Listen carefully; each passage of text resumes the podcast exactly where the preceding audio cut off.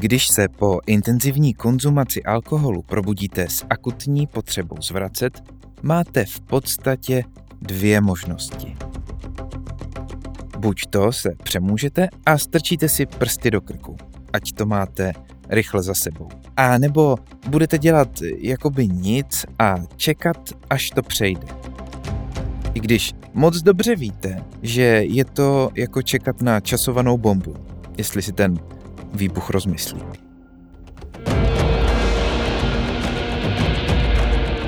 Muži, který se právě vzbudil na posteli v prázdném bytě, se ale tohle dilema řešit vůbec nechtěl. Prudce se posadil na postel a čekal, že jeho tělo zařídí všechno ostatní. To jediné, čeho tím docílil, bylo ale jen prudké bodnutí do mozku a příval tolika mžitek před očima, že na pár vteřin v podstatě oslepl. Muž se chtěl obléct a obout.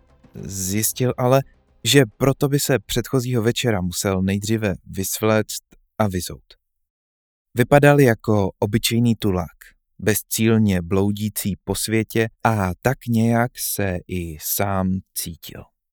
Rozhledl se po bytě, který se honosil snad jenom neutříděnou sbírkou prázdných pivních láhví a polorozpadlou východní zdí. Nemotorně vstal. Chtěl jít ven, možná mu čerstvý vzduch udělá líp. A možná se taky prostě pozvrací cestou ze schodu. Při scházení jediného patra, kterého dělilo od silnice před budovou, si uvědomil, že vlastně ani neví, kde je nebo co je za den. Ani na jedné z těch věcí sice vůbec nezáleželo. Kdyby ale věděl, že je ve skutečnosti čtvrtek 31. října, nejspíš by alespoň ocenil tu životní ironii. Jakékoliv další myšlenky ale museli jít na chvíli stranou – protože už tak složitý sestup náhle stížily nečekané překážky v podobě dvou chybějících schodů a obřího chapadla líně ležícího v hale před vchodovými dveřmi. Tulák přeskočil díru ve schodišti a s tichým zaúpěním se opět chytil za hlavu. Časovaná bomba v jeho žaludku si pořád tikala dál. Konečně sešel schody. V hale obešel to stejné chapadlo a vchodovými dveřmi, přesněji dírou, která po nich zbyla, vyšel před dům.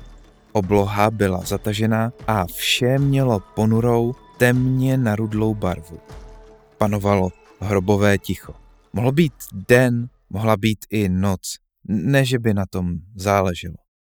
Po krátkém rozkoukání si Tulák konečně uvědomil, kde je a co je nejdůležitější, kde najde nejbližší automat na kávu. Vydal se proto přes silnici do protější cukrárny, ve které by jeden funkční automat pravděpodobně měl být. Šel pomalu a se zrakem upřeným do země.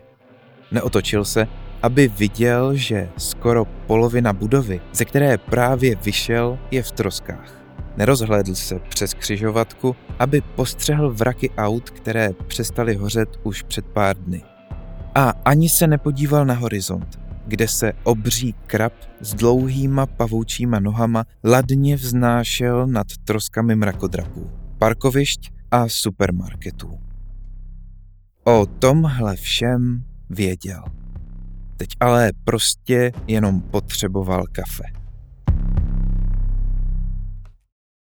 Protože dveře byly zablokované nabouraným autem, vešel tulák do cukrárny rozbitou výlohou. Naproti pultu se zmrzlinou stál v rohu celého krámku neonovým nápisem jasně zářící automat na kávu. Elektřina pochopitelně přestala fungovat už před týdnem – jeho ale nijak zvlášť nepřekvapilo, že je zařízení stále v provozu. Všechno to bylo součástí hry. A ze stejného důvodu nepochyboval ani o tom, že káva z tohohle automatu bude ta nejlepší, jakou kdy pil. Žádné mince nebyly třeba. Tulák prostě jen stiskl tlačítko pro kapučíno s cukrem a stroj za chvíli začal pracovat. Po pár vteřinách ucítil vytouženou vůni a ozvalo se vítězné zapípání. Zohnul se, přičemž musel zase pár vteřin počkat, než se mu vyčistí zrak. Vzal z automatu kelímek s horkým nápojem a vydal se ven z cukrárny. Poprvé za tento den si tak konečně pořádně všiml okolní scenérie. Nic z toho, co viděl, ho ale z míry nevyváděl. Ani rozpadlý most, několik kilometrů daleko, přes který se nyní rozpínala obrovská larva zamotaná v husté pavučině. Ani stovky rozbořených budov, skroucených silnic a mrtvých stromů, ani elegantně ustrojený mladík, sedící u stolku před kavárnou. Tulák k němu přišel, odsunul hliníkovou židli se skřípáním, ze kterého mu mozek málem vystřelil z uší a přisedl si. Mladík sedící naproti němu byl v celku pohledný. S ulízanými tmavými vlasy, velkým nosem, bledým protáhlým obličejem a v černém viktoriánském obleku se ale zároveň jevil trochu nemotorně. Kdyby se Tulák navíc zaměřil na jeho upřímný úsměv, který už moc dobře znal, viděl by v něm něco znepokojivého.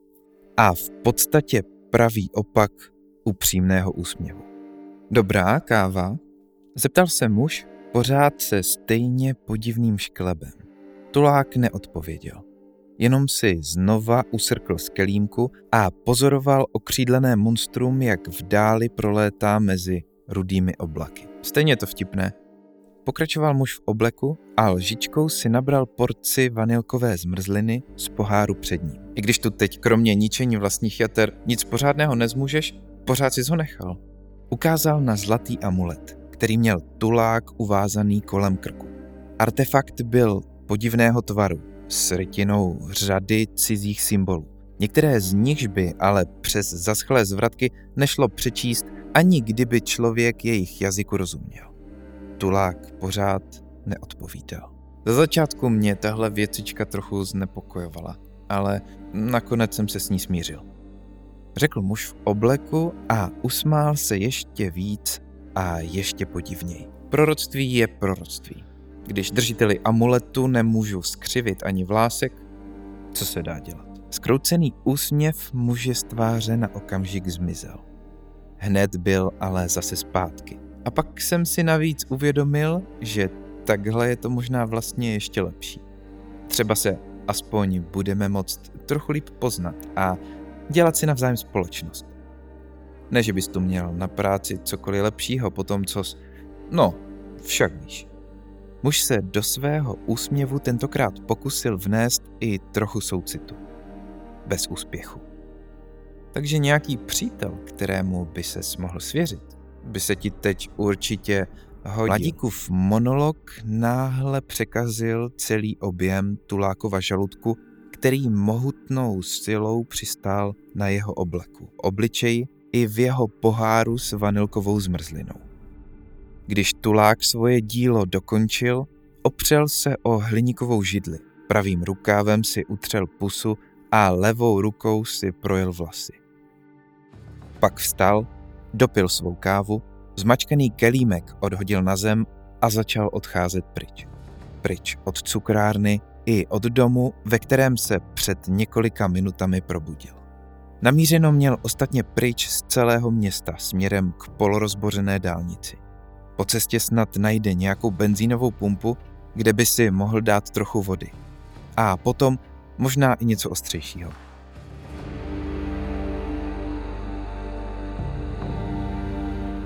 Když ušel pár metrů, opřený o zohnutou pouliční lampu, před ním stál opět muž v obleku.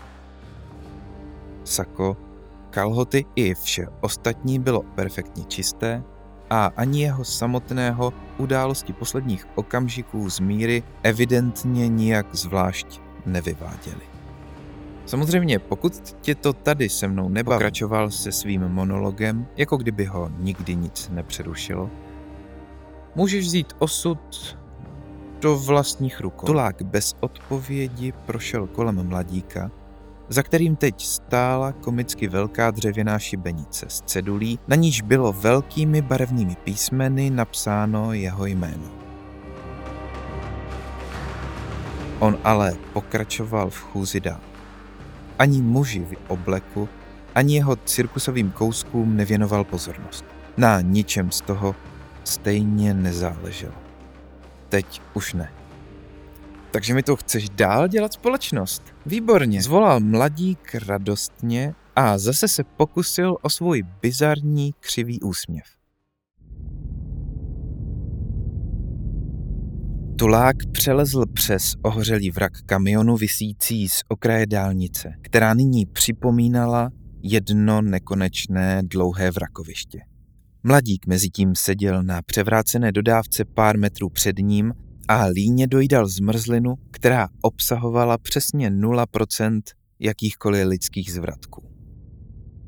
I když Tulák pojem o konkrétním čase ztratil, ve skutečnosti žil v tomhle temném, pustém světě už celý týden a na jednu věc si během celé té doby pořád nedokázal zvyknout. Nebyly to ale ani pusté ulice, bizarně vypadající behemoti na obzoru nebo jeho nedobrovolný společník, který celou tuhle noční můru uvedl pohybu. Bylo to naprosto hrobové ticho, které za celých sedm dní neprotlo vlastně nic jiného než pár dohasínajících plamenů zanikající civilizace, otravné monology muže v obleku a hučení v jeho vlastní hlavě, způsobené konzumací jakéhokoliv alkoholického nápoje, který po sobě lidstvo stihlo zanechat. A jak zvláštní a znepokojivému tohle ticho skutečně připadalo si plnohodnotně uvědomil až ve chvíli, kdy ho náhle prolomila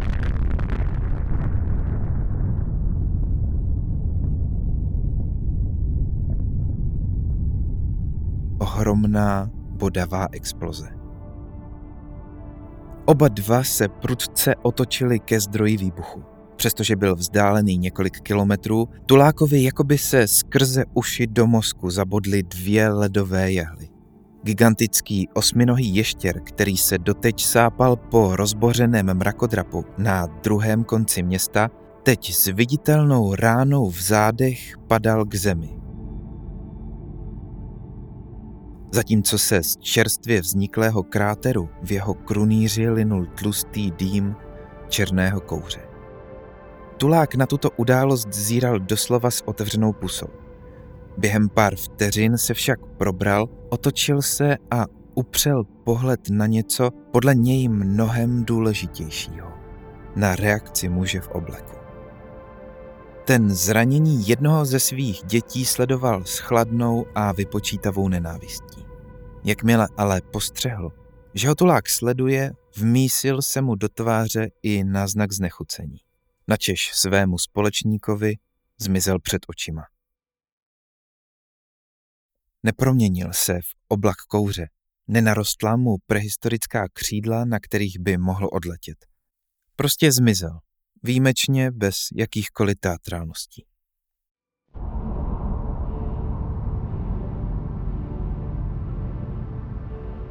Tulák ještě chvíli sledoval, jak se obří bestie sví v agonii, pak si ale vzpomněl na svůj původní cíl a obrátil pozornost znovu na rozbořenou dálnici. Pumpa, kterou doufal, že po cestě najde, stála jen pár set metrů před ním a viděl, že je dokonce i v relativně zachovalém stavu. Jelikož měl teď muž v obleku zjevně dost jiných starostí, Třeba mu celá tahle událost dodá chvíli klidu. Zároveň se ale nemohl zbavit otázky, jak k explozi vlastně došlo. Možná za to mohl výbuch potrubí v hroutící se budově. Možná něco jiného. Ne, že by to stejně nebylo jedno. Jediné, na čem teď záleželo, byl regál nealkoholických a hned na to i alkoholických nápojů na nedaleké benzínce. Pumpa samotná byla v podstatně horším stavu, než Tulák předpokládal. V době, kdy si lidé ještě mysleli, že je zachrání ujet z města, vzala řada z nich podobné zastávky útokem, ve snaze nabrat v rychlosti co nejvíc zásob na cestu. Regály tu byly prázdné a zpřeházené a vitríny rozbité. Sem tam trocha krve, ale ani tady nebyla žádná těla. I celá tahle spoušť však měla jednu výhodu. V bláhové snaze zachránit si život se totiž lidé snažili nazhromáždit převážně vodu a jídlo, zatímco po alkoholu se zjevně vrhlo jenom pár méně optimistických z nich. Přesto by ale Tulák ocenil alespoň trochu vody. Pořád ho bolela hlava a cítil, že je dehydrovaný. Po chvíli hledání skrze popadané police a vysklené chladničky našel pár plechovek nealkoholického piva a řekl si, že je to alespoň dobrý začátek. Zvedl první plechovku ze země, odfoukl z ní vrstvu prachu a popela a otevřel ji. Zasyčení plechovky probodlo ticho zcela mrtvé benzínové pumpy. Zároveň v tom ale nebylo samotné. Tulák současně uslyšel i něco jiného. Jakési cvaknutí, co se ozvalo pár metrů za ním. Když se otočil, uviděl mezi rozbitým stolem a ležícím regálem stát dvě postavy. Muže a ženu.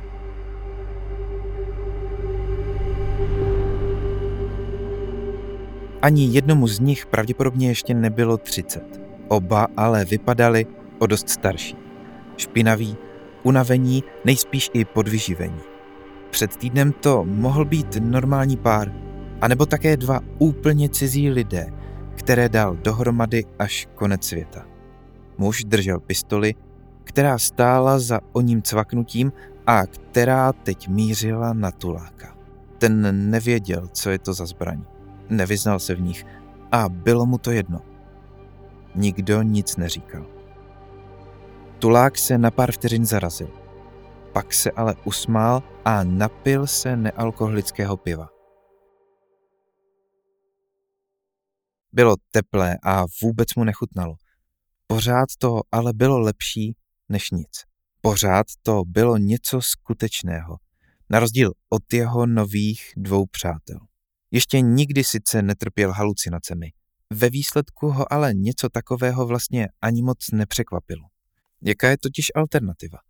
Za poslední týden nepotkal jedinou živou duši. Dokonce ani jediné mrtvé tělo. O to se ostatně mazlíčci muže v obleku postarali už během prvních pár dní. A najednou se tu z ničeho nic vynoří dva přeživší, co z nějakého důvodu vyvázli doslovnému konci světa. No, těžko. Pak si ale vzpomněl na tu explozi a píchl ho u srdce. Co jste zač?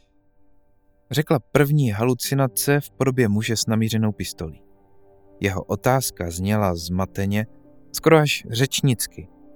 Jako kdyby si i on sám myslel, že mluví s výplodem své fantazie. To Tuláka trochu zaujalo. Mně si... Musel si odkašlat. Bylo to totiž poprvé po několika dnech, co se vůbec pokoušel nahlas vyslovit souvislou větu. Mě si vůbec nevšímejte.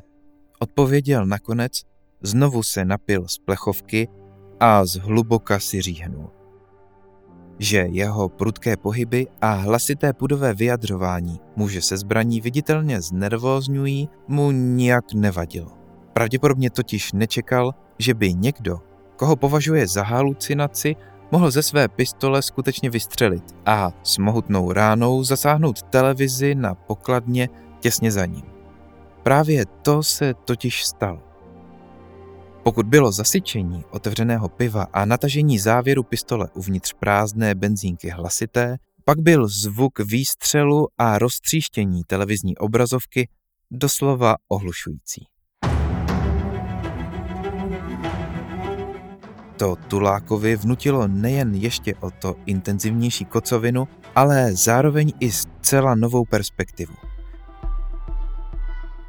Za prvé, pokud nemá o dost bujnější fantazii, než si doteď myslel, jeho dva noví společníci jsou skuteční lidé. A za druhé, Pokud se jim poslední týden dařilo přežít bez povšimnutí, po tomhle ohňostroji už to platit rozhodně nebude. Nevím, co jste zač a jak to, že jste pořád naživu, řekl nakonec. Ale pokud to tak chcete nechat, navrhuju vám odtud zmizet dřív, než si pro vás něco přijde. Jenom klid, řekla žena, byla drobná. Možná byla drobná vždycky, možná taková začala být až před týdnem. Tulák si všiml jejich dlouhých rudých vlasů a nebyl schopný rozeznat, jestli je má v dredech nebo jestli jsou jen špinavé a zacuchané kvůli nedávnému nedostatku lidské civilizace a tudíž i základní hygieny. Ze stejného důvodu si ostatně nebyl jistý ani původem jejich barvy. Nikdo nás trušit nebude. Dodala dredařka, vytáhla si levý rukáv a na zápěstí odhalila mohutný zlatý náramek s modrým smaragdem uprostřed. Oko zatmění. Tulák vytřeštil oči. V době, kdy všechny tyhle prastaré magické cetky ještě měly nějaký smysl, dokázal oko zatmění svého držitele skrýt před veškerýma nežádoucíma očima a ušima. Chvíli nevěřícně zíral na náramek a potom spod košile, na které pořád ještě zasychaly zbytky jeho raných zvratků, vytáhl svůj vlastní artefakt. Amulet vyvoleného. Vydechl muž a pomalu složil svou zbraň. Všichni tři na sebe nevěřícně zírali a tulák ve snaze pochopit, co se to vlastně sakra děje, teď svou kocovinu proklínal víc než kdy dřív. Kdysi slýchával příběh o tajném odboji, který získal několik prastarých artefaktů a snažil se s tím úlisným prevítem vyrovnat po své. Nikdy ale nevěřil, že skutečně existují. A nejen, že existují, ale že by část z nich pořád mohla být naživu a mít některé z těch cetek k dispozici. Zase pocítil podivné bodnutí do srdce a opět mu začala třeštit hlava. Nevěřícné výrazy obou společníků se postupně začaly měnit v pohled apatie až opovržení. Pokud pistolník a dredařka vědí, co je amulet vyvoleného, asi není tak těžké si domyslet, kdo je ten, co ho má u sebe. Selhal si. Procedil muž mezi zuby. Tak mě zastřel. Odsekl tulák. Pistolník se podíval na svou zbraň a tulák si na chvíli myslel, že ho vážně zastřelí. Vlastně v to i tak trochu doufal. Jeho nový společník ale místo toho vrátil pistoli do pouzdra u pasu. Ne, řekl. Pomůžeš nám. Pořád je naděje tohle všechno zvrátit. Tulák zvedl obočí. Ještě ani nebyl ochotný přijmout, že se mu tahle situace nezdá. Možnost, že by celý tenhle paskvil šel vůbec nějak vrátit zpátky, byla už ale vyloženě k smíchu. Nepamatuju si, že by se ve starých textech někde psalo o stroji času. To ne? Máme ale i další artefakty, řekla žena. Všechny další artefakty jsou zničeny. Ne všechny. A který z nich máte? Přistihl se, jak opravdu napjatě čeká na jejich odpověď. Oba dva se na sebe podívali, žádný z nich na to ale nic neřekl. Muž po chvíli navázal, to zjistíš, když půjdeš s námi. Na to tulák neměl co odpovědět. Zase se mu sevřelo srdce a do mysli se mu začal zavrtávat pocit, o kterém netušil, že ho ještě někdy zažije a který ho teď bolel víc než kolektivní sedmidenní kocovina. Naděje. Dobil nealkoholické pivo, zmáčkl plechovku, odhodil ji a odevzdaně vyhodil ruce do vzduchu. Jak by asi řekl muž v obleku, Stejně už teď nemá nic lepšího na práci. Tak mě veďte, řekl. Pistolník a dredařka spolu odtáhli těžký převrácený mrazák a odhalili pod ním díru v podlaze. Širokou tak akorát pro jednoho člověka. Tulák přišel k díře a podíval se do ní. Vedla pár metrů do hloubky a pak se zahnula do tunelu. Ten výbuch venku, byla vaše práce? Zeptal se. Naše konkrétně ne, odpověděl muž. Naší skupiny. Zbylo nás tu ještě docela dost. Kolik? Pistolník se usmál a ukázal na vstup do tunelu. Tulák zavrtěl hlavu. Až po vás. Řekl nakonec. Muž i žena tak oba vstoupili do díry a on je po chvíli následoval.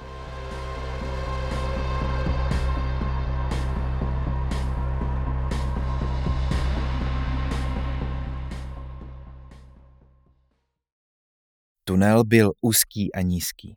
Všichni v něm museli jít za sebou a krčit se. Za začátku vypadal jenom jako špinavá díra do země. Po chvíli se ale postupně změnil v kamennou chodbu, která už zřejmě zažila nějaké to století.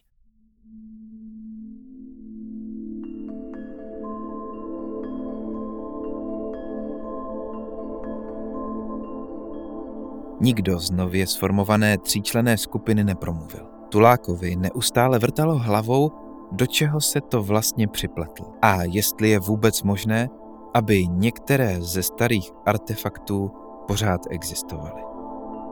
Chodba se po pár minutách rozestoupila a trojice najednou stála v kruhové kamenné síni se čtyřmi východy. Pistolník, který na cestu doteď svítil baterkou, vytáhl zapalovač a zapálil louč u každého z nich. Celou síni postupně zalilo jemné oranžové světlo. Tulák se rozhlížel s otevřenou pusou. Kamenné stěny byly staré a studené a skrze dva ze čtyř průchodů vanul průvan, ve kterém se plameny jednotlivých pochodní třepotaly. Žádné erby, žádné sochy, nic, čím by tohle místo vynikalo. Přesto ale cítil, že ví, kde je. O něčem takovým jsem slýchával, ale nikdy jsem nevěděl, jak tu větu dokončit. Stál uprostřed místa, které by nemělo existovat. A do srdce se mu ještě hlouběji zabodlo to, čeho se tak bál.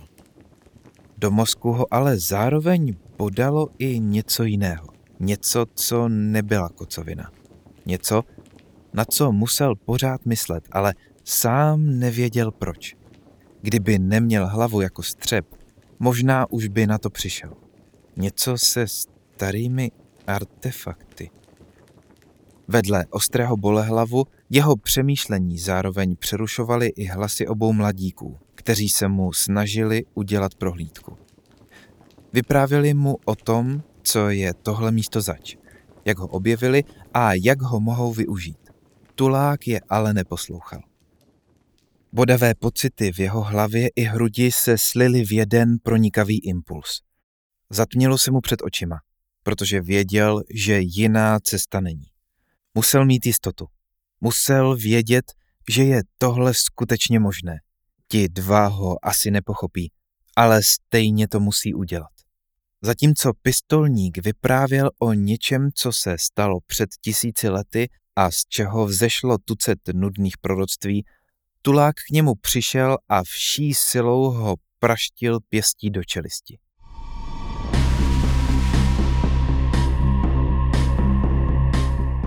Udělal to tak nemotorně, že jeho to možná bolelo víc než samotnou oběť. S tak intenzivní bolestí v ruce ale aspoň mohl na chvíli přestat vnímat všechny ostatní nepříjemné věmy. Muž se svalil na zem Vytáhl z pouzdra pistoli a namířil ji na tuláka. Ten se k němu otočil zády a podíval se na ženu. Stála na okraji síně a nehýbal se. Znovu se podíval na muže, který na něj stále mířil pistolí. Nic se nestalo. Vykopl mu zbraň z ruky zvedl ho ze země a mrštil s ním o kamennou stěnu. Protože v pravé ruce pořád cítil ostrou bolest a nechtěl opakovat chybu se špatně mířenou ránou, uštědřil mu jich jenom pár levačkou do břicha. Pistolník, teď už bez pistole, kašlal krev, potahoval a ptal se, co to do něj vělo.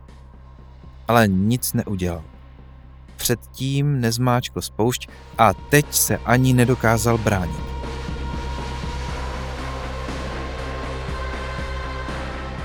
Tulák se od něj opět otočil zády. Částečně, aby mu dal příležitost napadnout ho ze zadu nebo znovu zvednout zbraň. Částečně, aby viděl, co dělá jeho společnice. Ta ale stála pořád na stejném místě. Ani jeden nic nedělal. Ani jeden se nehodlal bránit. Jako by mu nemohli ublížit. Skoro jako, jako by mu nemohli skřivit ani vlásek. To seš ty, řekl tulák nakonec selhávajícím hlasem a cítil, jak se mu podlamují kolena. To celou dobu děláš ty. Všechno kolem něj se začalo chvět jako při zemětřesení. Ze zdí i ze stropu padal prach a kamení, tulák se ale nehýbal. Věděl, že mu nic z toho neublíží. Ne pokud zatím stojí on. Znovu se podíval na ležícího pistolníka, teď už ale na jeho místě viděl jenom klubko desítek krys, které se při stále sílících otřesech půdy rozeběhly do všech stran. Když se pak otočil směrem k místu, kde původně stála jeho společnice, tam už neviděl vůbec nic. Kameny se hroutily a odvalovaly pryč. Strop po chvíli zmizel úplně a tulák nad sebou opět viděl rudou oblohu.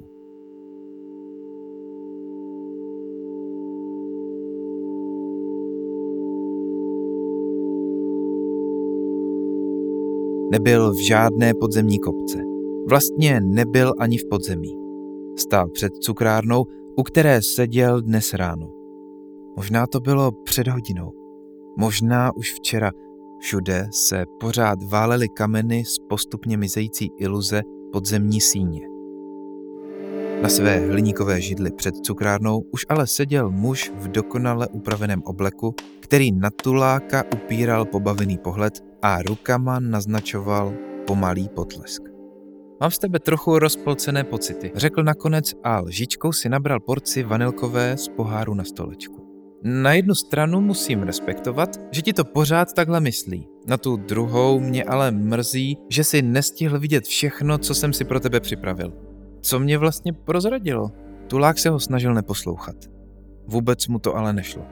Tíhu kolen už nedokázal udržet a dopadly jimi na špinavou hlínu, do které se ještě před pár vteřinami potopily zbytky kamenné podlahy. Nemohl uvěřit, že mu na to dokázal skočit. Že třeba jen na vteřinu mohl uvěřit, že existuje východisko. Že může tohle všechno zvrátit.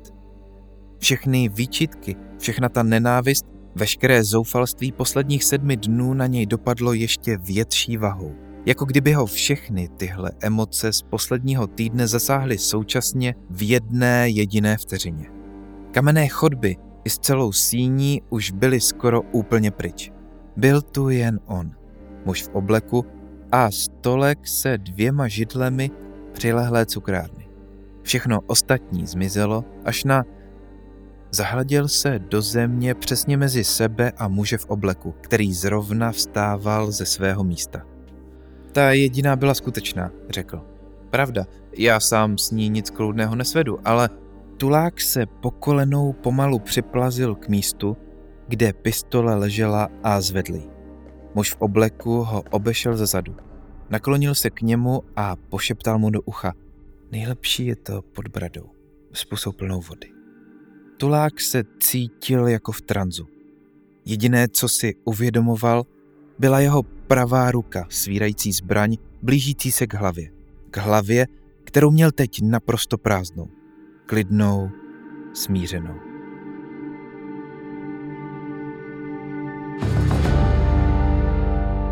je poslední, kdo zbyl. Tohle je jediná cesta. Věděl to už před týdnem, jen byl moc zbabělý na to, aby si to přiznal. Takhle to má být. Až na... Z mysli se mu podařilo vytěsnit opravdu všechno. Až na tu jednu věc, na něco, na co nemohl přestat myslet od chvíle, co odešel z benzínové pumpy. Artefakty. Zašeptal a jeho ruka o pár centimetrů poodsunula zbraň směrem k zemi. Artefakty? Muž v obleku se narovnal a pomalu ho obešel zase zpátky. Když jsem se tě ptal, jaký máš další artefakty, neřekl jsi mi to. Ano, usmál se muž v obleku. Protože žádné další už neexistují. Nebo odpověděl tulák. Protože nevíš, který z nich by ještě existovat mohl. A ty jsi nechtěl zmínit nějaký konkrétní, o kterým bych náhodou mohl vědět, že byl stoprocentně zničený. Zadíval se muži v obleku hluboko do očí. Tentokrát v jeho tváři ale nezaznamenal vůbec žádnou reakci. Nevěděl, jestli to, co říká, dává smysl. Ruka s pistolí se zastavila. To, že nevím, jaké artefakty jsou určitě zničené, usmál se jízlivě muž v obleku, ale zároveň neznamená, že některé z nich pořád existují. To je pravda. Tulák se pomalu zvedl ze země, zatímco pistoli pořád svíral v pravé ruce. Možná si ale tímhle vším chtěl jenom zjistit, co vím, abys mohl ještě něco použít proti mně.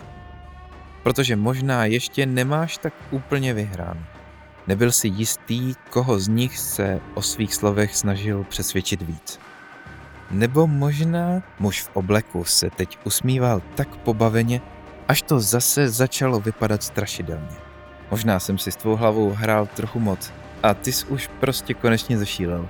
Tulák mu vrátil vřelý úsměv. Konečně něco, co by trochu dávalo smysl. To je dost pravděpodobný.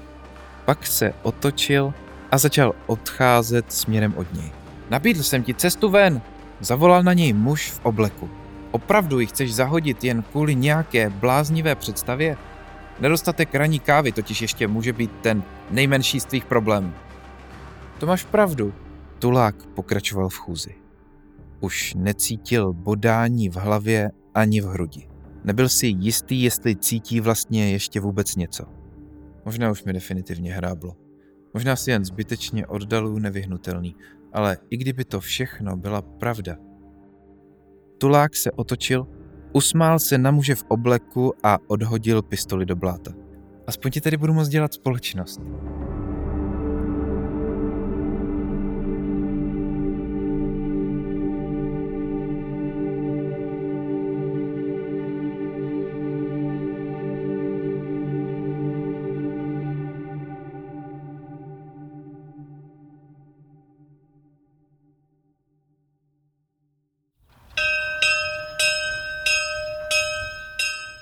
Právě odbylo pro Tuláka. Pátou povídku z původní antologie klekání, kterou napsal Vašek Urbánek, namluvil, zpracoval a namíchal Tomáš Sobel. Protože dát dohromady text a vyrobit záznam zvuku nám nestačilo. Na webu klekání.cz najdeš ke každé epizodě originální plakát, jehož nákupem můžeš podpořit naše dlouhé noci strávené v slzách a potu tváře od první myšlenky až po samotné zveřejnění. Jestli se ti naše práce líbí, největší radost nám uděláš, když někomu, kdo by mohl naše snažení ocenit, ukážeš, kde podcast najde, jak si ho poslechne a jak se přihlásí k odběru dalších epizod. Samozřejmě se nebudeme na nikoho zlobit ani za sdílení na sociálních sítích, anebo za nějakou tu reakci, ať už v podobě recenze, nebo e-mailu či komentáře. Děláme to přeci jen pro tebe. Uslyšíme se zase příště. Poklekání.